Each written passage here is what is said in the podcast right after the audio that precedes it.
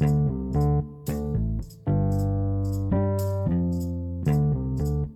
everyone, welcome to Expansion Cast. I am your host, Roger Metz. Expansion Cast is a magical podcast I created so people could find simple or unconventional solutions to expand their personal awareness and experience. It is dedicated toward revealing people's divine truth and how that divine truth works its way into the world, one by one helping liberate each of us on our path to personal sovereignty. And today in the studio with me is a brother and friend who is doing just that. Francis Lee reveals how his journey with surrender is key to love, and how walking the edge hand in hand with surrender has impacted and continues to transform his relationships, freedom, and life. I guess we're kind of talking about the surrender experiment, are we? Yeah, we're just going to talk about you and how how uh, you're exploring ways to expand your experience of life, and how those uh, experiences and and I guess those those uh, the things that you're doing are helping others grow and expand also. Wow, that's that's the perfect topic because uh, I was just watching this movie called The Professor with Johnny Depp Mm-hmm. And uh, he's a college professor. He finds out he's dying, or he's got terminal lung cancer. And um, and the movie is basically about what he does differently now in life. Um, and he just starts letting go of a lot of things and just really starts to live his life the way he wants to. And as I'm watching the movie, I start to realize, wow, that's what I'm doing. That uh, since I've started this surrender experiment, it feels like I never really lived life fully before this these last two years, especially this year. And it's just an astonishing feeling to feel that in my life. Yeah, and and you're right. And the question about how I'm expanding my life and expanding to others, uh, it's just incredible how how my my expansion affects other people's expansion.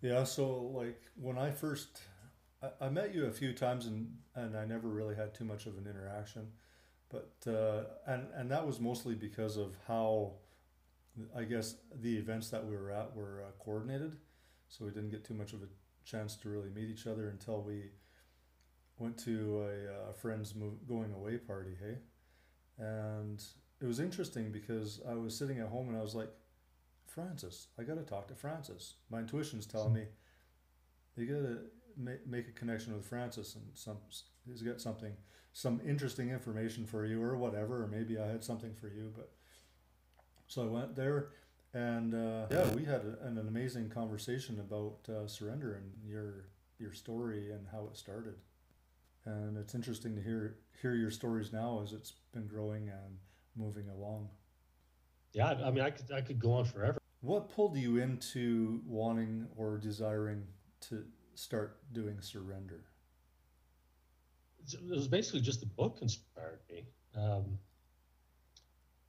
it's as really as simple as that. When I read that book, I just felt like, wow, what a um, what a profound way to live. And I've never done that before. Um, I've probably surrendered to things, like a lot of people I tell this story to, realize that they have actually surrendered to things before in their life, but it's it's a whole nother level when on a almost a daily basis you're you're consciously aware of all the opportunities to surrender to things and um, it's almost the first thought that comes to my mind whenever I'm interacting with somebody um, that I'm actually surrendering surrendering to them I'm surrendering to their offers and and then when that happens it feels like the universe has said to me, I was just thinking about this this morning, uh, what I would say to you. It's like the universe has said to me, Francis, you're getting it. You, you're figuring this out about uh, an expansive way to live in life. And now, because you've got it, the universe will send you all these amazing opportunities. And um, and it's almost bizarre some of the things that happened to me, and it just never stops And the way I describe it, I don't know if I told you this story. It was like I was at one tantra event and I was sitting outside on the lawn with this woman and I was explaining what this was. So it's like I picked up this piece of blade of grass and I says, you know, take a look at this blade of grass. It's it's got its own particular shade of green. It's got its own particular imperfections and textures, and by all rights, it's a fairly um, it is a unique blade of grass. There's not another blade of grass like this anywhere in the, in the universe. But this, my whole life, I've thought this one blade of grass is what would bring me happiness. This this very particular one, and I and I've searched for it. And in the moment I kind of surrendered to letting go of that being my source of happiness, I would drop it, and then all of a sudden realize, oh my God, I'm sitting on an entire field of millions of blades of grass, all in their own unique way. And, and then also the whole universe just opens up to almost infinite possibilities that I don't need to go chase this one blade of grass anymore. And I think that was kind of one of the big ahas I had that, that led me down this path was letting go of my attachments and specifically one particular area, which is the area that really I think is the most important thing that humans experience, which is love. I let go of what my attachment to what love should look like, should be like, should feel like, and um, and all the the kind of definitions and boundaries and structures that we associate with what love is. And I just decided I'm just going to open up to every possibility, and as much as I can, or, or as I have been able to. And, and I think that has what really transformed my experience of life and expanded my life, um, expanded my heart. Right? Yeah. Yeah. So would you say that uh, through surrender, for some reason, it gives you the opportunity to learn the things that you don't know you don't know? Yes. Yeah. Totally. yeah. I, I, I have a friend that's in my men's group meeting, and I just love this. Uh, quote that he, you know, he just made it up one day. He says, we were just talking about stuff, and he just looked at me and says, Francis, you would be amazed how much I don't know. Mm-hmm. and I've always loved that. And it's a really good, good way to live, just to, just to embrace that. Yeah, to be, to be in a space where we can drop into the present moment, and, and it sounds weird, like saying the present moment, because the present moment to me changes over time. Because at one time, the present moment was just like, you know, being with you, looking at the screen. And now for me, the present moment is so much more. There, it's this very specific point where everything is happening all at once. And I'm experiencing not just the conversation with you, not the nuances of it, but I'm also experiencing the colors of the walls, the painting beside me. I'm experiencing the light come in the room. I'm experiencing the vibration of everything around me in its um, essence. And for me, when I move into the present moment now, it can become emotionally overwhelming and in a way that brings me joy and gratitude and awe. So, reverence to everything that we experience. Mm. Yeah. yeah. Beautiful. Yeah, I, th- I think um, yeah, being in the now, in the moment of now, is is an important part of being in the surrender experiment. Because if I, if you know, with these offers that I get, um, if I go too far to the past, or even, or actually, if, literally, if I even go into the past or I go into the future, um, and I stayed there, I would not surrender to that offer. Yeah, yeah. So surrender is helping you stay in the present. Yeah. Well, I've got so many stories about that. I'll, I'll tell you the most bizarre story that happened to me. I like bizarre. I, I don't know if you, you've, you've been reading some of my Facebook posts, but uh, yeah. I just came back from New York. And the way that started was about six months ago, just literally out of the blue. Uh, an ex girlfriend from 15 years ago um, starts uh, contacting me. Um, and I hadn't thought about her for a long, long, long time. And you know, on the phone, one of the first things she said to me was she apologized for being malicious to me during during our time together. Because for me, that experience was like it was it was like a black being in a black vortex. was, I I lost who I was, and in fact, it went the opposite way. I started feeling really bad about who I was, and I started believing a lot of things she said about me. And um, and what she basically apologized for is for doing that to me. That she she purposely did that to me because she was angry at men and she wanted to push me away from her. And she did that by making me feel bad about myself, by constantly, you know, coming down on me.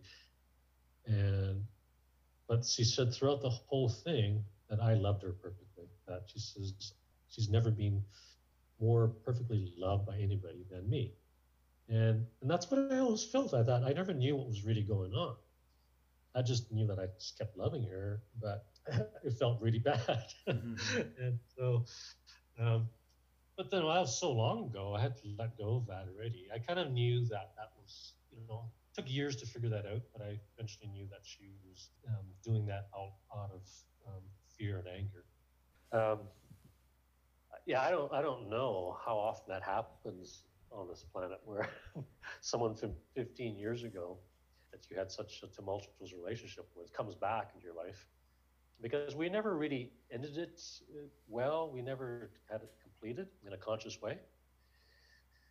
And so I was, I knew right away this was a surrender experiment.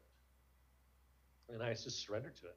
I just kept saying yes to every offer that she made. And so big offer was, do you want to go to a chanting uh, workshop in New York with me? And uh, I didn't think about it. I didn't even know really know what it was. I just said yes. And so, you know, off we go to New York. And in general, the entire trip was just astonishing.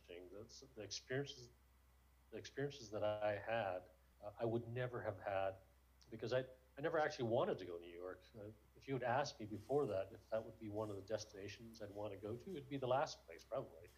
And I was not attracted to anything about it, but because of the surrender experiment, I said yes.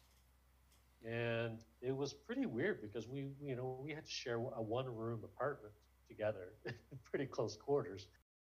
Yeah, and that's the perfect example of being in the moment all the time. Because if I had gone to the past, I would never have gone. yes, because I would have thought, oh my God, are you kidding, Francis? All that stuff that we I went through with her, it's probably going to happen again or whatever. Or, or if I went to the future, wow, what does this mean? What if you know, what if she thinks that we're going to get back together again? All that type of stuff, right? Mm-hmm. But I always stayed in the moment. But eventually, we did go back to the past because a lot of the same behaviors that I experienced with her came back.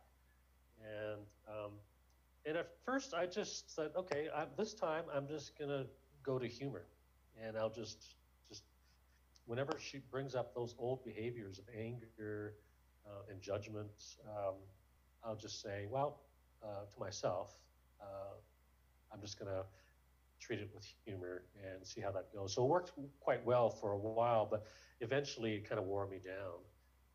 And kind of halfway through the trip, um, I reached my, my limit with that. And so then we had to talk about it. And, and then she went into kind of the old full blown release of anger. And it was the first time since we had um, been in a relationship uh, with anybody, my, my, stomach went into knots because the, the, the, anger that came out of her. And she doesn't even think it's anger. She'll just, you know, outright say it's not anger. And this time, I decided to, to go to a different place because I knew uh, later on I realized what the universe had did had done was said, um, hey, Francis, if you truly believe this new thing you're exploring, which is loving in the moment and letting go at the same time, mm-hmm. I'm going to I'm going to give you your ultimate test because this woman is actually also the perfect mirror of my mother. because my mother, my mother was exactly like that, right? Mm. And so that's why this was such a bizarre surrender experiment. It's, and I knew I'm, in, I'm totally in the flow of the universe now, that the universe decided I was ready for this. And so, right in the midst of the of this woman kind of ranting on with all her anger. Um, I just decided to go to a different place because my old place was just run away, like I did with my mom. And I just said, I just looked her in the eye. I just told her I loved her, and and I truly felt that because I could feel all her childhood trauma, and I felt that in my heart. And I thought, rather than than go back and forth in an argument about who did what, that I just said I love you, and then it just stopped. It was like magical, and um, so so what stopped? her her anger. Hmm. Um, because I just sat there listening to it, and my stomach was going to knots, and I thought, I'm going to change this. I just looked at her, and then I said, I love you. And then it was like she didn't know what to do with that, and she just stopped, and it's like all of a sudden, she, all this stuff just released from her, and um, she said, I love you too, and that was the end of it. was, it just I mean, it was going nowhere before because it was just this, oh, talking about this and that. And she was getting angrier, and I was just starting to feel worse about it. But the moment I just went and dropped into love mm-hmm. and let go of who was right or wrong, it just ended the whole thing.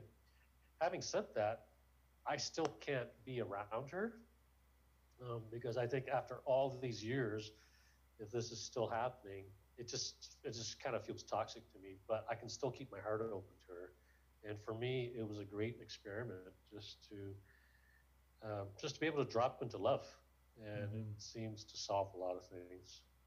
How could you liberate yourself from feeling that toxicity? How could you drop into a surrender that would somehow allow you to let go of the toxicity that you feel? Yeah, like in the future, if I was to yeah. hang out with her. Yeah. I yeah, I don't know how that is because um, that's toxic. Shouldn't you just be evolved enough, or shouldn't that be an opportunity for you to evolve to to be with them and to see if you can move past that? And um, I kind of think, yeah, I could choose that, but I actually rather choose being around the loving people. it's so funny that you just had that experience because I, I pretty much had the same experience with a friend too uh, with a girlfriend. tell me about it. So yeah, I, uh, I, I felt attracted to hang around with this uh, this woman, and so we started hanging out. Um, we weren't getting into much of a physical uh, anything sexual or anything, but we started hanging out and really just getting to know each other. And interestingly enough, I started noticing anger and judgment and all these things that I felt were maybe a part of an old lifestyle of me. You know, things that I I'm used sorry, to. An, an old lifestyle of, of, you? Of me, yeah. Like an old mirror oh. of me, in a way.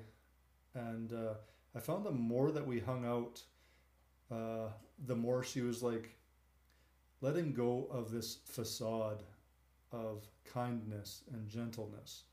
Uh, you know, I started to, to feel that, you know, drip away and her authentic, raw anger that was seething anger that was she was hiding for so long was starting to come out. And she started to trigger really easily just asking her simple, simple questions about, uh, like, why are you doing this? And then all of a sudden she's like flippant and angry. And I and I'm like, it's just about triggering me but uh, you know i'm i was i was happy because i was at a place where i can just be loving and see that all that anger is coming from a limitation a belief system of hers or some experience or some trauma. And i could see that and i could experience that but at the same time i still felt uh, a need to push away a need to save myself so i didn't feel victimized the last day we hung out, she she became uh, emotionally hostile. Uh, so I, I quit hanging out with her, and I told her I says I can't have this. I I I don't want to be in this environment, basically, and it was hard. Um, hard for me to pull away from that because I felt I felt like I should be able to be in that toxicity and still be loving and kind and help her purge it. But then at the same time, I'm in a relationship. Anytime one person wants to be the healer, it's no longer a relationship. It's not. It's not. It's not a partner relationship. It's now like a coach client relationship, and that's not what it was about. So I had to move away from it, and I'm still talking to her a little bit, but I'm, you know, I got, I've, I'm managing it now. Like for me, it feels like she wants to take over. It's like he wants to take over my energy, and and all of a sudden I start feeling like I'm not me, and I'm starting to feel like I'm giving away my authentic self for her expectations, for her expectations of who I am and who she wants me to be. It's kind of a strange place to be. So that's kind of my experience. Mm. Yeah. yeah. I feel that. It's almost uh, kind of an identical situation with this woman I'm telling you about. I suppose the, thought that comes up with me is that that you said you said uh, that you felt like you should have been able to be in that, that toxic environment with her. Mm-hmm. uh, or something like that that there was a, a kind of a self-analysis that maybe you know that you you could have some kind of um, emotional spiritual strength to allow you to be in that storm. And i had the same thing and it, it actually came from my mother for, over years she kept telling me to to stay at my job in oil industry and i just hated it and and she would tell me things like yeah but francis you know what a, a spiritual master can work at, in, in, any environment. You can be a ditch digger. You can be around people who are angry, this and that. And it always kind of made me feel like, wow, yeah, she's right. Uh, you know, that's what I strive to be in my life is to be more and more evolved. So yeah, she's right. I'm going to stay in this oil patch and, and I'll, I'll use it to evolve, right? It was only uh, like, oh, I don't know, 10 years later after she started doing that, that she actually admitted she was just manipulating me because she was scared that I would leave the oil industry and lose my high paying job, which meant that she wouldn't feel secure if I didn't have that high paying job to eventually take care of her with that money. and, I, and, went, and, she, and she said that there was no apology whatsoever for doing that all those years. And it was just unbelievable to me. And I go, what? All those years I was thinking that. And you know, a bit of that's still in me. Is that this pressure on me to be more and more evolved. So I should be able to handle anything. And so when you ask me, is there a way for me to to be in the presence of that of that darkness? Um, I think that's been one of my biggest lessons in life lately is to let go of that. But no, I don't have to. I can actually choose light. I can evolve in light, and I don't need to evolve in darkness. And I'm going to give you a great example of this. Um, so there's this other woman that I've been um, relating to, and I can't even tell you what the relationship is. And that's one of the things I've let go of. Uh, so I can't define the structure of it, but all I can tell you is that we both really love each other. I've only ever seen her physically maybe four or five times. And that's over a span of probably, you know, I don't know, about six or seven months. And and she's got a really big childhood trauma. She shared that with me the first time, uh, well, actually, our first date. And our first date was a, was a four to five hour puja, just one on one. And uh, it was an amazing way to get to know her. She, she was really courageous to do that with me. And, and I think that's one of my definitions of love now is just the ability to trust another person and be vulnerable and, and show them who you are. And that's the thing I love about her. For for all her um, her challenges with her childhood trauma and the way it shows up in her life, uh, which is mostly not being able to be with me. Uh, she she has so much fear around being with me, being accepted by me, and so many other things that we hardly ever see each other. Yet, the times that she does find the courage to be with me, I'm absolutely blown away by the effect that I've had on her simply by just loving her for who she is and just being patient with the whole process.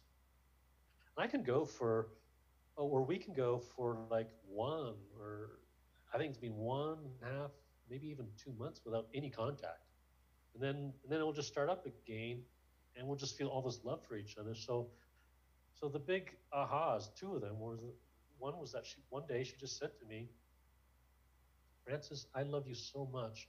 You have no idea how much your patience, your loving kindness has helped me heal from my anger towards men. And I had no idea she was right. Mm-hmm. That there was times I thought, oh, I think she's completely forgotten about me. And and then the other day, we actually did spend a, week, uh, a day together. We went to this event together, and um, and she told me that. Oh, I said to her, I said, you know, I love the way you communicate with your kids, and it's so evolved. And she looked at me. She says, "Where do you think I learned that from?" I says, "I don't know. Where is this you?" And I go, "What?" yeah. And you know, for the for the amount of time that we've spent together, which is so little, I, I just found that really hard to comprehend. That, that I've had that much impact on her. And she says, the way you communicate with me completely inspires me to communicate the same way with my kids. And so, oh, so getting back to, to my main point is that this is such a great story for me in terms of being able to love somebody who has had um, just as much trauma as the other woman I told you about.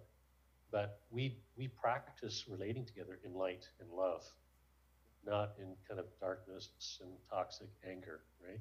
Mm-hmm. And, um, and I'm going to just choose that. I'm not going to make any apologies for making that choice uh, because I have lots of that in my life now. I, I have another woman who just last night told me that um, she was an alcoholic. And, and I just told her, I love you for all of who you are. And, uh, and she, she, smokes too. I, I let go of that. I, I've never had anyone in my life that smokes. And in this surrender experiment, mm-hmm. I've also let go of, yeah, she's just a, she's a different blade of grass. And because she smokes and she's been an alcoholic, but oh my God, the, the, the laughter that I experienced with her is just out of this world. I just look at her and, and as we just start laughing, and, and we have these amazing conversations about life. And she's one of those blades of grass that I would never have met if I had hung on to that first blade. Yeah. Mm-hmm. What you know, what I love about being single, and I, I think your stories are all kind of alluding to this, is because I get to experience women in their in their authenticity. I, it's interesting because it, it felt like when I was in a relationship at one time, I had to be careful about how I interacted with other women. Like I also have a, a woman friend who who's a drinker and a smoker, and she smokes weed, and we laugh like crazy. But that's oh. it. That's our relationship, right? I love hanging out we, with her. Are we living parallel lives I, here, Roger? I don't know. She's a cow. she's a cowgirl, but yeah, I just love hanging out with her because she just makes me laugh so much. And we both laugh a lot. But that's that's what the relationship is about. You know, that's a, that's that's it. It's not going into a full monogamous relationship or anything. Um, and then I have uh, like the one I talked about earlier. I I I love her too, but our relationship is about. I think it's about it's about learning our own powers. You know, it's about that that third chakra. It's about learning to respect our boundaries and push our boundaries and different things and respect ourselves. Um, yeah, and I just have I have a lot of a lot of friends, a lot of girlfriends that we all we interact differently, each one of us. And it's beautiful. It's absolutely beautiful how each relationship evolves and, and the things we learn from each other. Yeah, it actually, I mean, that sounds like you're describing my life now. And, um, and I think all those people um, are the other blades of grass because when you, when you said, yeah, this woman that I laugh with, um, it hasn't evolved into a, a full blown monogamous relationship. As soon as you said that, I also felt that that there are times where I kind of feel like, yeah, I'm not in that either, but I recognize that to be the old paradigm of what I thought would bring me happiness. And you know what? And I've been there before. I've had the full blown monogamous relationships, but I gotta tell you, uh, even though I don't have the intimacy, the like the sexual intimacy that that I had back in the, in the full blown monogamous relationship, I am so much happier now because oh, the richness of the connection I have with all these women, and and you know the, the big difference is that I, I don't pursue sex with them. It changes everything. This is this is my experiment for the year. What if I I have a good friend Mike, and he's in my men's group, and we've talked about this how having sex with someone changes everything. And I would never have been able to have this experience if I sought after the old paradigm, which is I want I need to be in a monogamous relationship and uh, and have sex with them, and, and that's it. Because usually in that situation, I have no female friends anymore. Mm-hmm. Um, they, they all disappear. In fact, usually even male friends disappear. Everything gets focused on that one monogamous relationship. And now, uh, I have, you know, no fear around telling each woman what I'm doing because I'm not having sex with anybody. And so, you know, the woman I was with last night, um, she reads my Facebook posts. She knows who the other women are in my life, what I do with them. I went to New York with the other one. Um, and it doesn't seem to change anything because I could, I, last night I just told her, I said, I love you for all of who you are. And it feels so freeing to be able to say that because there's no attachments um, to the old way. Well, do you get worried about uh, the other people creating attachments to you when you say you love them? Uh, no, I guess I never have. That's interesting. Um, why don't I? I have to think about that one. It, it just I've, it's never crossed my mind uh, because I don't think it's happened. I mean, the one that the one I told you about the mother with the two kids.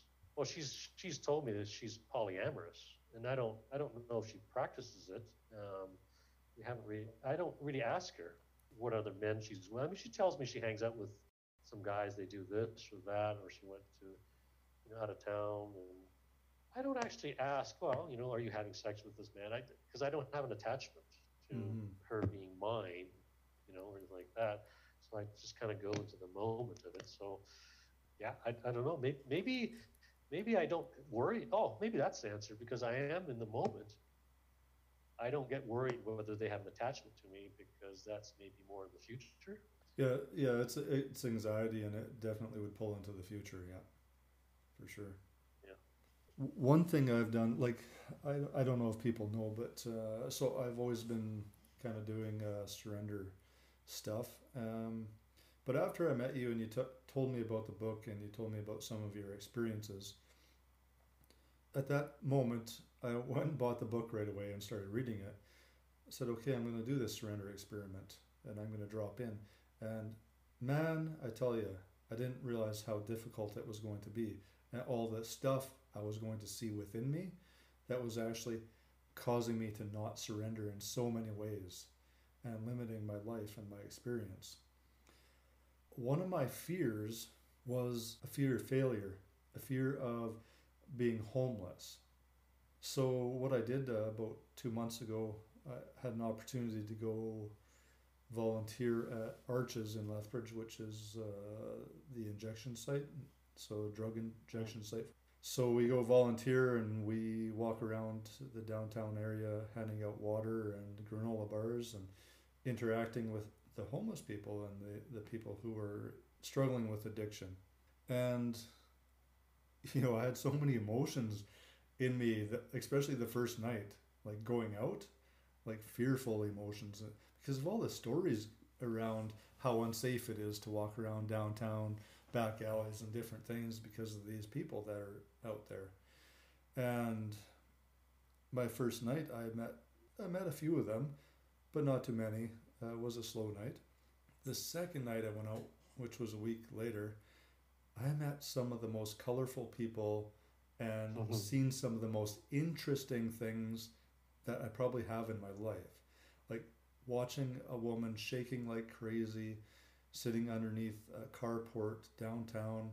Um, she's got a glass glass um, straw in her mouth, and she smokes. Um, I don't know if it's crack or whatever it is, but uh, she smoked it, and then all of a sudden she just zened right out, and she got up just like uh, she was normal again, and it was just it touched me like to see these people that are hurting so freaking badly that they've they, that's all they can do is to hang on through doing a drug. And then you know the stories like you know just stopping and, and talking to some of them and hearing their story. And you know and over time getting to know some of them and, and seeing them really appreciate the fact that I can stop and, and sit with them or talk to them where so many people are afraid of them. And my fear of being homeless is completely gone. It's, oh, it's like it never existed. it was replaced by it was replaced by love. Yes, Right? yeah, and compassion, yeah, Yeah. for sure. Yeah. Yeah. Hmm. That's a beautiful story, Roger.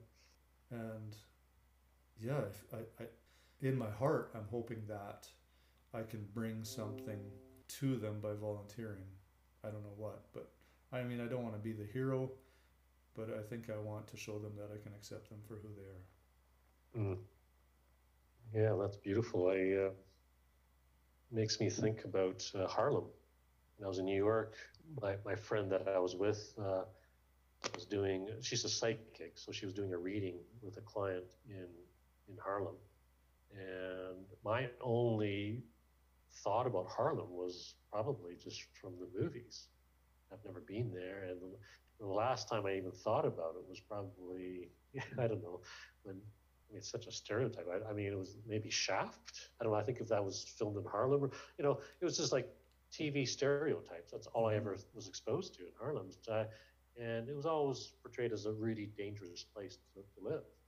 But yeah, I, did, I wow, you know, I think with a surrender experiment, without even thinking about it, it just takes me to the moment of now. I've never realized that until maybe during this conversation. Um, how did I get there? Where I go to Harlem and just immediately have let go of any attachments to what it should be or shouldn't be because I'm in this constant state of surrender. So, so I we go meet her client and I says, well, you know, you're going to be about an hour or so. I says, I'll just I'm just going to wander around the neighborhood and I'll be back. And I felt nothing but safe there. And um, and you know, I'm, I'm rounding the corner and this old lady comes up to me, She just starts chatting with me, and I start chatting with her and. Um, and I actually didn't know why she was standing on the street. It turns out that she had a like a, a table there. She was selling you know, some stuff on it, right? And so we're just, you know, she's, she's asking me where I'm from, and and you know, in that really entertaining accent, um, says, and I just asked her, I says, "Do you mind if I take a photo of you?" And she says, and she looks at me really seriously. She says, "Oh." is that a good thing? I said, yeah, yeah, I, I just enjoy talking to you. So when you see the picture, there's just there's still a look of her being puzzled as to why I would want to take a photo with her. But what I wanted to do was I wanted to capture those moments of of just loving human interaction. Right? So as soon as I leave her, uh, I mean, she did ask me for a dollar to take the photo, and I was really happy to do that Yeah. because I, I know she's trying to make a living there too, right? So, um, anyway, so I, I go around the corner, and you know, they're all those um, like what do they call brownstone buildings where they're all connected. To, there's no space between each building, Yeah, yeah. and all in all of New York, there's no lanes, so everything is on the front step. That's where people hang out. That's their that's their front and backyard. Um, that's where you drop off the garbage. That's where people do deliveries, and everything happens on the front step, right? And so as I'm walking up, this this guy comes out, and this huge smile comes over his face, and, and the way that black people talk, uh, it just it just lights me up when they talk to me, and I can't even duplicate. But he he just looks at me, and says, "Oh, that hat." that looks good on you, right? And he's just walking out of this building. He's never seen me in my life before. And I look at him, I just start laughing. I said, thank you. Right? I just, I just, I said, I, I had this moment with him where we're just locking eyes and just both of us smiled at each other just for this one moment that he would say something like that to a stranger out of the blue, right? And I thought, yeah, I love this place, right? And but my friend, she couldn't stand it. She's, I got to get out of here. You know, uh, I can't be in this place. It just feels dangerous to me. And so that's the two different places we're at. So near the end, I thought, okay, I got like 20 more minutes to kill here. I can walk in the neighborhood. And I noticed that a lot of people were just sitting on the front steps to their apartment buildings. And that's where they're hanging out, which also told me that probably there was a lot of unemployment there. And I think there's still a lot of poverty there. So I thought, you know what? I'm going to I'm to do the same thing. So I sat on this particular front step, which is where her client lived, and I was just going to take photos of all the people that walk by and just capture who lives in Harlem, right? And um, and it was a beautiful moment. I, I, I did that where I could just see all these people and um, just feel who they were just by taking their photos and um, yeah, just feeling connection rather than judgment about the place, right? Yeah. Mm-hmm. Yeah. Um, it's a beautiful space to be in, isn't it? It is. Yeah. Oh, and I think that's the, yeah. Thank you for saying that because that's the point of what our readers are trying to get at is that I don't know what it is about the surrender experiment, but it has a lot to do with love. In fact, it feels like that's that's the main theme when you start to surrender to things. Is that that just, love just shows up everywhere, and and I, I just feel like I'm in the flow of it. But I just feel like I can feel love everywhere now. It's just it's all the other blades of grass, right? And you know, one day I might have that monogamous relationship, but in this moment of now, it doesn't matter. Mm-hmm. Yeah, this this moment of now has brought me so many so many beautiful experiences with people, and also like I do coaching and I do energy work and some hypnosis stuff. So it's it's so bizarre, but my coaching practice and hypnosis practice, you know, putting it all together has evolved so so much since I've surrendered. And when when we're in a session, we're moving into this beautiful space of love and bliss where this essence is emanating in the space that is so healing there's not even any word for it. I can't describe a word for it, but my customers will experience something beyond anything they've ever experienced, and I and I, I think you experience it too. Uh, um, I don't, it's like this ecstatic love for everything. It's like we become p- part of everything in the universe. It's like we are God, and God is everything. And I don't know how to explain that any more than maybe it's, it makes life worth living. Absolutely. Yeah, absolutely. I um, that's one of my meditations that I do is gratitude. And one of the things that I say out loud to myself is that I am God undifferentiated, and I'm also God differentiated. I don't know if you know what I mean by that, but it's essentially that uh, God, uh, the aspect of God that is just simply God itself, and then there's God that has split itself off into and differentiated itself into our individual souls so that it could forget that it was originally just undifferentiated. Mm-hmm, yeah, yeah. You right? Yeah, I know. Yeah. I, I, believe I know what you're saying because one time I, I read something about uh, I read about Shiva being all that existed, and then Shiva was like, I want, you know, I want to experience more so Shiva just basically blew himself up into everything that we see, so that right. he could that he could experience life as us. So every experience that we're having, we're having it so that Shiva can experience something. Yeah, because it's, imagine if you were if um, if you were in the state where all there was was just you, there was nothing else.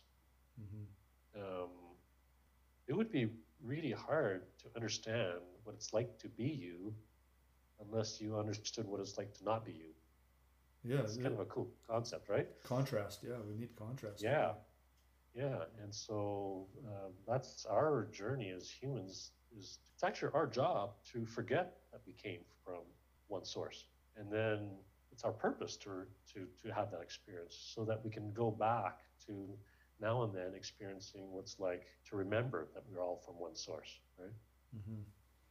Yeah, and and in a way, oh, that that angry friend I told you about that went to New York, she she told me something really quite profound. Is that um, sometimes I'm kind of hard on myself, expecting myself to always remember that I came from one source, uh, which is which is that same feeling of I should be evolved enough to be able to handle this and this and this, right?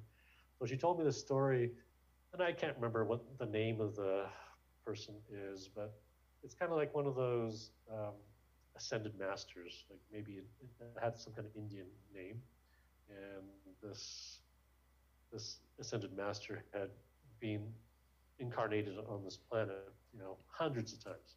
Had spent many lifetimes here.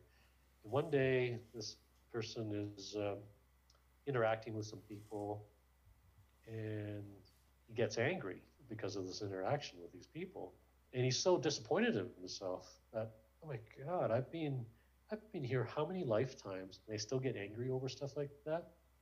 So he goes to his master and the master says, Here's the story, and just starts laughing. He says, Oh, do you really think that you're ever going to get over some of your, your, your challenges and your issues? Says, You'll never get over them. All you can hope for is that each lifetime you have better tools, you have more consciousness, and you're better able to deal with these challenges with love rather than fear. Right? And, and I love that story because it, it allows me to let myself off the hook from being perfect. Mm-hmm. What I love yeah. about that story too is it uh, reminds me that uh, if we're trying to get over something, we're giving it power instead of just mm. accepting it. It's like it's like trying to get over shame. If if we're trying to get over some shame in our life, we're automatically judging ourselves in some way by saying that there's shame to get over. Oh, yeah, true. Yeah. So how um, how can we accept those moments and those traumas and the shame or whatever it is? How can we just fully love that part of ourselves as ourself that is in a mode or an area of transformation at that point? Mm-hmm. Yeah, because that shame actually, it's um, most people just look at the shadow side of that, but the light side, I think, is when you feel shame, you're typically a sensitive person who cares about others, right? Mm-hmm. And why do I say that? It's like uh, think a lot of shame comes around from what um, you could have done better with other people. Um, you could have loved them better. You could have um, not been um, mm-hmm. you know, say as reactive, you know, those types of reasons to be shameful. Um, I suppose there's all sorts of reasons to be shameful, but those are the ones that come to my mind right now. But um, but there's always a light side to that. And the light side is that I think that if you're feeling that, that means you're sensitive to other people's uh, needs. Mm-hmm. Yeah, I suppose it depends on the type of shame.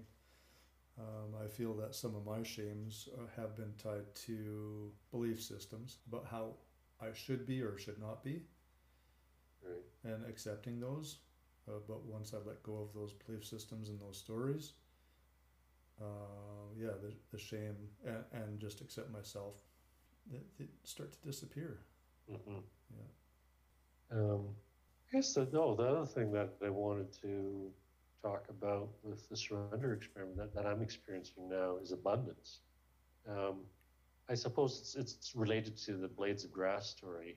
I just really feel that once I once I started surrendering to life and, and the universe and, and, things that show up in my life and people that show up in my life, I've had this really beautiful feeling of abundance that I just keep getting sent so many beautiful experiences and it's just made my life so much richer. And, and you know, one of the first stories that comes to my mind was when I was in New York. Uh, we went to this ecstatic dance. And it was just oh, out of this world. 300 people at this dance. And it was held in this massive, beautiful church with the, the architecture was just out of this world.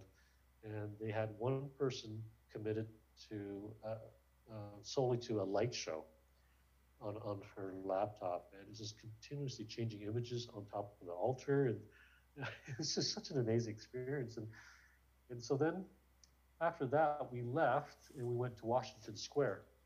And it was truly a city that never sleeps. It's midnight now. And Washington Square, which is like an outdoor park with a fountain in the middle of that, was filled with hundreds of people. I was like, it was, it was really unbelievable how many people were out that late at night on a work night, like Tuesday night. Mm-hmm. And um, just started wandering around, and this uh, duet was performing, and they were really good. And I thought, oh, I still feel like dancing. So, so I stood beside them because I didn't want to block the view from the other, all the people watching them. And I just started dancing by myself. And, and I kind of felt, oh, yeah, well, it's an easy transition from dancing from the, that big room of 300 people to dancing here. But I could still feel that it took uh, a little bit of, of courage to dance in front of all those people because typically very few people dance out in public.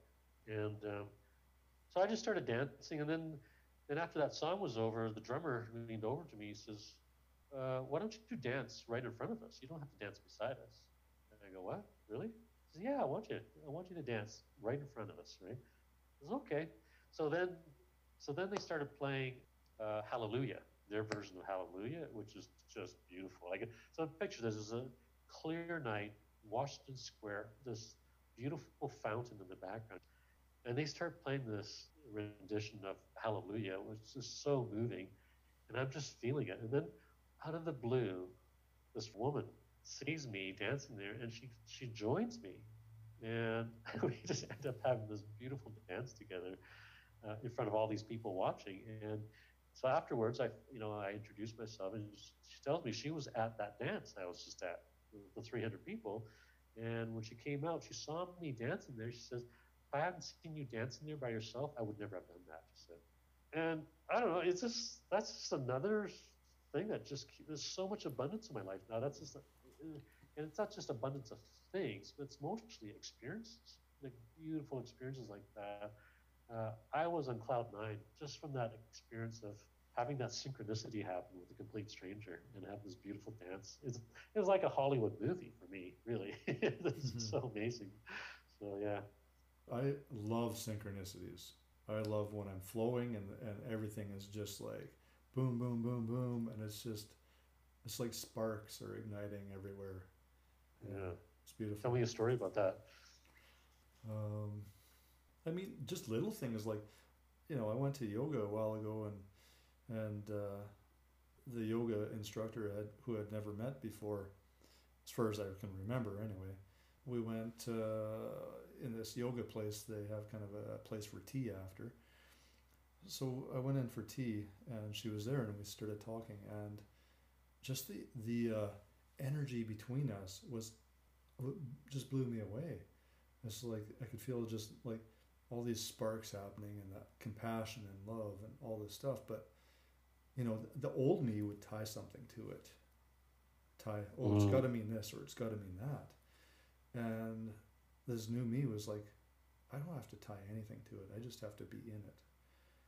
And, yeah. You know, we we we both experienced this, and we and we t- to talk about it, and we just said, oh, let's just let's just be in it while we're here, and just experience that the vibration of that bliss.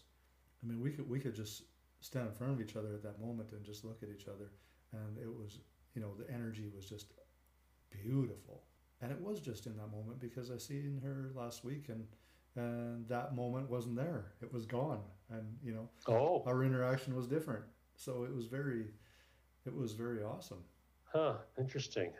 Yeah. Um, I feel like I need to tell you another story then about kind of relating to that, right? Yeah. Yeah, because because when that happens to you, the, the old the old person that and I wow, you and I are living parallel lives now because the old me would have said, "Oh, You know, I, I need to ask her out because she could potentially be that, that one blade of grass I'm looking for, right? Yeah. And then I would be in the future, right? Yeah, I would have an attachment to what that is.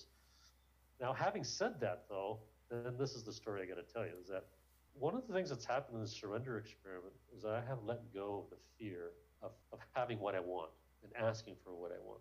And so, and it all came from one from one puja where I was with a woman and we had the practice of asking for how we want to be touched. So, and she had never been to a puja before, so um, so I says, okay, I'll go first. I said, and I thought, oh, this is my perfect opportunity to really push my boundaries. So I'm going to ask for something that is kind of really over the top, like as far as like on one end of the spectrum as I can ask for a complete stranger. And and so I asked her if she would like to get into yab yum position with me, uh, which is basically, she says, what's that? And I says, well, see that couple? Now, the, so yab yum position is when the woman straddles the man face to face when, when the man's kind of sitting on the floor, and she's got her legs wrapped around your back. And so basically, my, my face is basically probably, depending on how tall she is, at her neck level or something like that, and, you know, her face is a little bit higher. So that's what happens when you get in yab yum position. And, and your chest is basically in contact with her chest. It's a very intimate position. Mm-hmm. So she looks over at the couple and she says, Oh my God, no, I can't do that. I says, Great. Okay, so we were taking turns, and I would go on uh, to keep asking for what I wanted. So I says, okay, how about if I hugged you from behind? She said, uh, no. How about if you hugged me from behind? No. Um, and then, and then it just kept on going for for about four or five minutes. I kept asking her for what I wanted, uh, bringing bringing the request, you know, more and more to the other end of the spectrum, to finally I got to the point where I said, okay, how about if, and I held my finger out, my index finger, I said, how about if I, if you touched your finger to my index finger? That's how I want to be touched. And she looked at me, she just started smiling, and we both laughed at the same time. We both said no at the same time because I knew that's what her answer was going to be, right? And and I knew that was like a milestone in my life because from that moment on, I was never really scared to ask anybody out again. So what I've been doing now since then is that um, with your story about the woman, the woman in the yoga class, whenever I feel an attraction to a woman, uh, more often than not, I have to have something to go on. If I if I don't feel that there's a mutual attraction, say it's just from my end, then I don't bother. But if I feel there's a connection that's happening right away, then I'll just ask them out. And and one of my favorite things to do, which is just almost outrageous, is the first date is to do a puja together. and uh, and I thought, you know what? Why not just ask for that? Because once you start doing that, oh my God, I, I just I don't ever want to go back to just meeting for coffee anymore, because what I do is um, they they say, well, what's a puja? I says, well Typically, it starts off with what we'll do is just eye gazing. Mm-hmm. And then after that, then we'll do a dyad. And my favorite question for the dyad is, uh, what is your experience of love? And and I've done this with probably I don't know five or six women this year, and um, and it's always been the first date, if you want to call it that. I don't even mm-hmm. want to call it a date, but it's the first connection, right? Right and it's beautiful. And it's like love happens in the first four hours that this happens.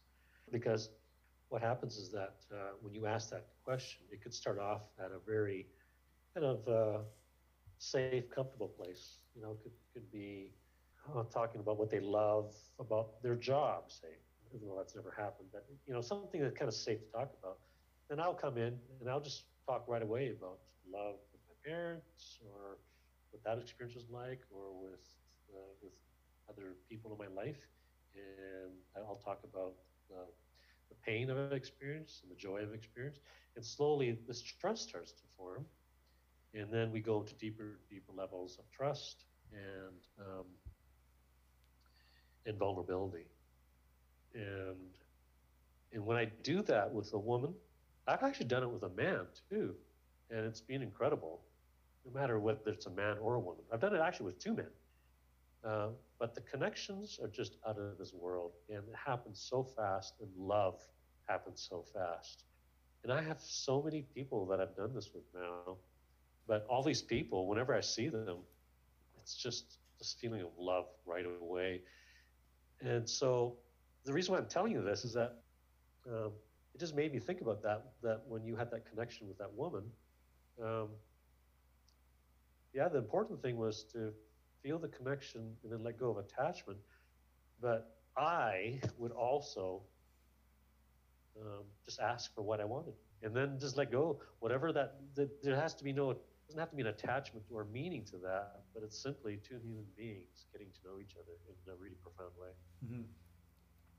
Maybe I'll have to try that. Maybe I'm going to give it a go, see what happens. Yeah. Oh, oh, give it a go. well, I mean, I, I mean, I'd be turned. How many times have I been turned down? Uh, you know, it's not a it's not a very high percentage because mostly I only ask women that I feel a connection with. And so one of the one of the women was actually at Inshallah that turned me down. And what happened was that at Sangha, I had this beautiful uh, blindfolded dance with her during the Latihan. And we stayed, I didn't know who it was, but uh, typically, I don't know if you've done. Have you done a Latihan dance? Um, I'm not sure. What can you maybe explain yeah, it to me? Yeah, okay. It's just something that's just showed up in my life this year. And it's what it is is that a group of people, um, they put blindfolds on, and they're in a room, and you know, there's facilitation about boundaries and all that. And you basically start walking around with music in the background. And when you feel someone uh, through your hands, you start to um, dance with them however you want, right? With the boundaries and being able to feel their boundaries. But what happened in this one, um, it was near the end. I'm going around and I feel this um, beautiful female energy, like really soft skin, and like I could just tell like a beautiful body. But then it transcended past that, a physical connection, and I just felt like, oh my God, I'm so, uh, I'm feeling so much love for this person. I can feel it back, just through the whole body language of love, and uh, and we stayed together for like almost three songs, which has never happened before. Usually you have this, you know, kind of a maybe maybe at the most one entire song, and then you just move on. Other people show up, and but people showed up. I could feel other people connecting with us. um, and I thought, okay, she's going to move on to this other person, but no, she stayed with me, and I stayed with her. And at the very end, um, when it was over, he's, you know, he said, okay, you can take your blindfolds off, and we were still together, so I saw who it was, right? And mm-hmm. uh, and she's just this beautiful woman, and uh, and I just let it go. I I actually didn't ask her. I saw her the next day, and I went to say hi to her, but I didn't ask her out right away. And then when I got back to Calgary, she friended me on Facebook. So I I asked her I asked her out on Facebook. Uh, asked her if she wanted to do a puja, and she she asked me what it was, and I told her, and she she she politely declined from that, and that was the end of it. Mm-hmm. And I think to date, she is the only person that has said no to me. But I kind of still feel there's something happening between us because I keep I, I keep seeing her at her events, and now her energy has changed towards me. And I think what happens is that I that she got frightened at the connection that we had. How how do you feel about um, you know like the word predator?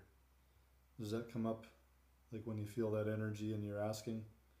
Do you ever feel no, like no? I I I know what a predator is like, and and mm-hmm. he's he's a guy that um, he's in our community, and he I mean he calls himself that.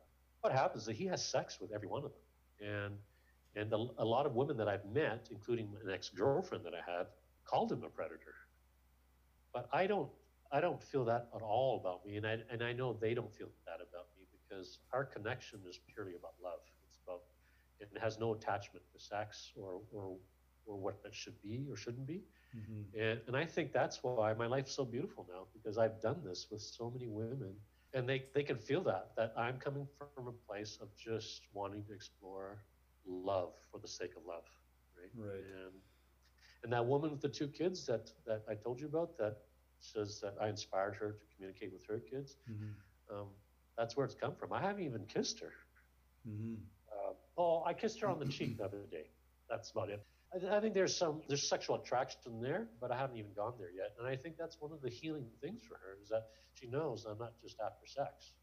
Mm-hmm. Um, I'm exploring love with her, and you know, and so yeah, I, I don't I don't feel uh, um, any kind of uh, what feelings of being a predator at all around around doing that. And in fact, I think it's the exact opposite. Is that oh my God, if I had done that, if I if I had been that way earlier on in my life, my life would be completely different.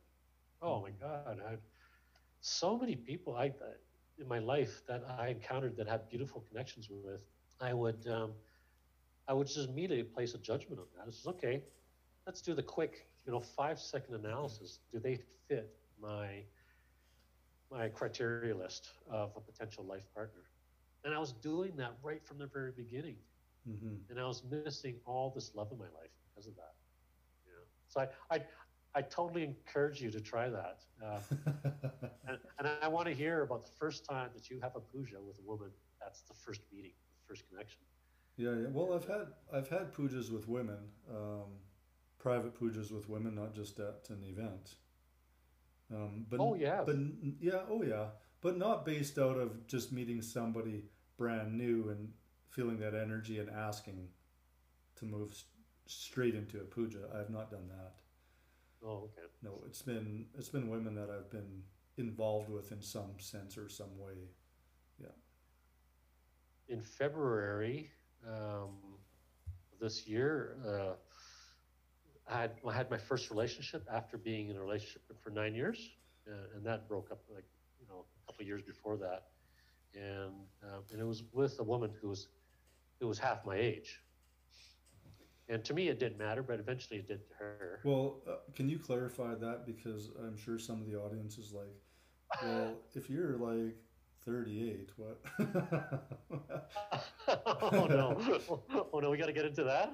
well, well, the thing is, if you're if you're 30 and you're dating somebody half your age, that doesn't that looks even worse. Okay, so if if someone's half your age, then what? So I'm just saying, maybe clarify your age a bit for the audience because I mean, if you're 30 years old and you're dating 15 year old women, okay, no, no, it's uh, it was it was actually fifty eight and twenty nine. okay, this is, see that, that sounds a little bit different. Yeah, yeah. If I was if I was uh, thirty, then this would be a different podcast. It'd be like America's Most Wanted or something like that. um, yeah, the first the first date.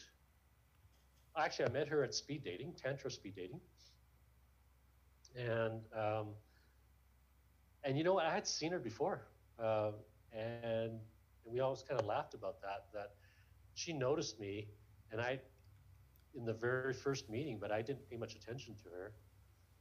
And for some reason, uh, it was only at that tantric speed dating that I started to notice her. She actually came with a friend, and she sat beside me, and I just felt a, a good connection with her right away. And so at the end of the speed dating, I decided to practice pushing my edge uh, because um, I don't know if you've been to one of those speed dating ones, but you're Mm-mm. you have a card to fill out, and you you say whether you you want to have a date with the person that you just sat across, and you do that for all all the women that that you you sit with, right? And then at the and then you know a few days later, the organizer matches up all the matches, Mhm. and um, and then they send out emails saying you were a match with this person. Well, I decided that I felt a strong enough connection that I just went right up to her. I says, "I'm going to bypass that whole process, and I just want to ask you out right now." And it was really pushing an edge for me, and she said yes. And so the the first thing that I asked to do was to have a puja with me, and it was beautiful. Like it was my first experience with that, and uh, it was five hours long, uh, and we went we went as far as we went. I think that night was um, me just caressing her lower back, and I did that for almost half an hour. I think it was just beautiful.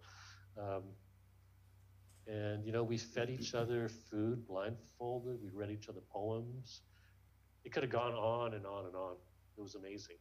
Our second date was um, I told her to be blindfolded in her kitchen, and that when she heard a knock on the door, it would I, there would be a, a, a driver there to pick her up, and she's not to say a word to the driver, nor will the driver say a word to her, and this driver would take her to an undisclosed location, and that's all I told her, and and she did it. She trusted me, and of course it was me. She thought it might be me, but she never reading you for sure, and uh, so I so the first puja was at her place, the second one was at mine. And so I led her in blindfolded my house, and I had the whole room set up um, with candles, like that. And that's where we had our second puja, which was five hours too. But yeah, and uh, it was a beautiful, beautiful experience. Yeah, sounds amazing. Sounds amazing. And you have two things I think to thank for that. Uh, I think one is surrender, and the other one is tantra oh, Tom. Well, the, they're both connected because you know Fiona. Yeah. Yeah, you know Fiona. Well, mm-hmm. uh, it's because of her. So many of these experiences happened because she wanted to go to a, a puja, and I remember the first time she asked me, I, and I said, "Well, well, what is it about?" And, I, and she told me, I said, "Oh, yeah, that stuff was really weird to me. I, yeah, mm-hmm. like, I don't really feel like I want to do that." And um, but she was so curious about it. She wanted to go. She wanted someone to go with her to support. Right? She didn't want to go by herself. Well, after I read the book, she asked me again. I thought, "Oh my God, I have to say yes now." I love this history, right? I yeah. love those moments. Yeah, right. Uh, I would. You know what? Absolutely. Um, tantra is such a big part of my life, and so many people are in my life because of tantra and it's all because of that one moment of surrendering. And, you know, I, I was telling um, this guy the other day, he's going back to school to become a carpenter. And we are just chatting about that. And he said, um, he says, yeah, he's feeling, he's feeling kind of scared about that. I said, what are you scared about? He says, well, it just feels like it's, uh, what, is it's taking away my freedom. I said, oh, yeah, that's, I could see why you would say that. I said, but it's interesting because I told him about my surrender experiment. I says, but you know, in my experience now, um, if that was to show up in my life, where you know there was a calling to take to take uh, a, a, a diploma in carpentry, the way I would look at it is that it's actually the exact opposite. Is that whenever you surrender to something, the the chain of possibilities, the the threads and the connections that explode, that literally explode from that one decision, would take your breath away. And that one day that I said yes to Fiona and went to Tantra, I can't even list to you now within a few hours all the explosion of, of beautiful, loving um, experiences that I've had because of that one moment, right? Mm-hmm, mm-hmm. Um, and, and I think that's the beauty of the surrender experiment is that um, uh, quite often it explodes into this mm-hmm. glorious fireworks display of infinite possibilities. Yeah. Yes, uh, I want to tell you a little story about uh, surrender. Um, before I read, even met you, and uh, I was intuition has always been a big thing for me, and I went to Burning Man by myself. You know, I had Whoa. people people telling me, "Oh my God, you're going to Burning Man by yourself? Are you crazy? That could be such a dangerous place." I'm like, "What do you mean? Burning Man is all about love." like that's that was my story I had about Burning Man anyway. And so I went there, and that's what I experienced was all love, you know. And and uh, anyway, one day I got woke up. This overall feeling is in me, and it says, "Today, you're really gonna want to say no to something." But you have to say yes. This is something you have to surrender to and experience. oh, I like the story already. And I'm like, I'm like, okay. I said, I got that message. I got it loud and clear. And uh, so th- that morning I had got up late and uh, I'm outside my trailer and this friend I had met, John, stops. He's on his bike and he stops by and he goes, "Hey, do you know where this so and so place is?" I said, "Oh yeah." I said, I was by there yesterday and I says, by this big swing. I said, I said, I'm going that way anyway. So I said, I'll, I'll, I'll, I'll tag along if you don't mind. And he goes, yeah, come on. So we, we go and we're, we're there early to this event that he's going to. And we stop at this big swing and nothing about this big swing clicks into me that this is a swinger's place or anything. It's just a giant swing. Although, in retrospect, it could have been more obvious. no, it couldn't have been. so anyway, um, John's on this swing, and I'm like, I'm like walking or just hanging around, and this place is right on this very busy corner. And this beautiful woman walks out, and she's she's like, "Are you are you guys here for yoga?" And I'm like, "Well, no, but I woke up late today and I missed yoga. So uh, how perfect is this?" And she goes, "She goes, yeah. Well, yoga's going to start in five minutes, and there's mats here and everything if you want." So I'm like, "Oh, this is awesome." What I hadn't anticipated I was going to be doing yoga, so I was wearing um, because of the size of um, Burning Man, seventy thousand people. I, I, when I leave in the morning, I don't expect to be back until maybe six or seven hours later or something. So I had cargo shorts on, you know, things in my pockets and stuff. And, um, I so I set up for yoga, and uh, there's about about six people come out, and um, the instructor walks out. He's completely naked of course he is. of course. And uh, I'm like, oh fuck. And a couple, a couple of the women take off their clothes, and I'm like, shit. And and, and he, and the instructor looks at me, and he looks at my shorts, and he shakes his head.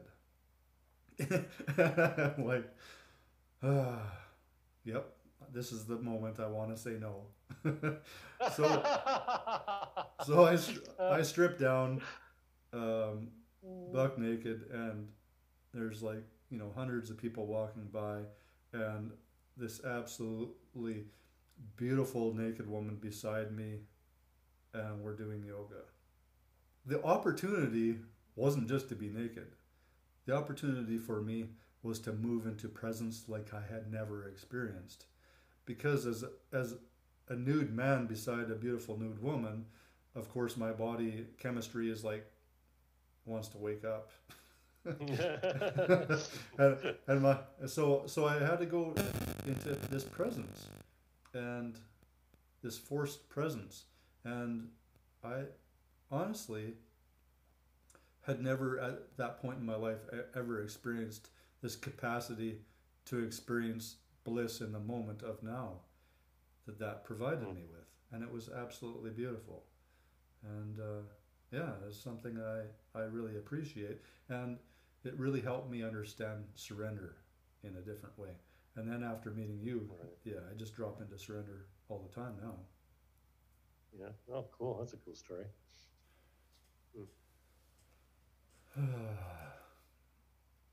yeah, there's um, there's something about surrender that has allowed me to experience life like I've never experienced it. And the gratitude I have for meeting people like you and so many others that have been on my journey of of surrender.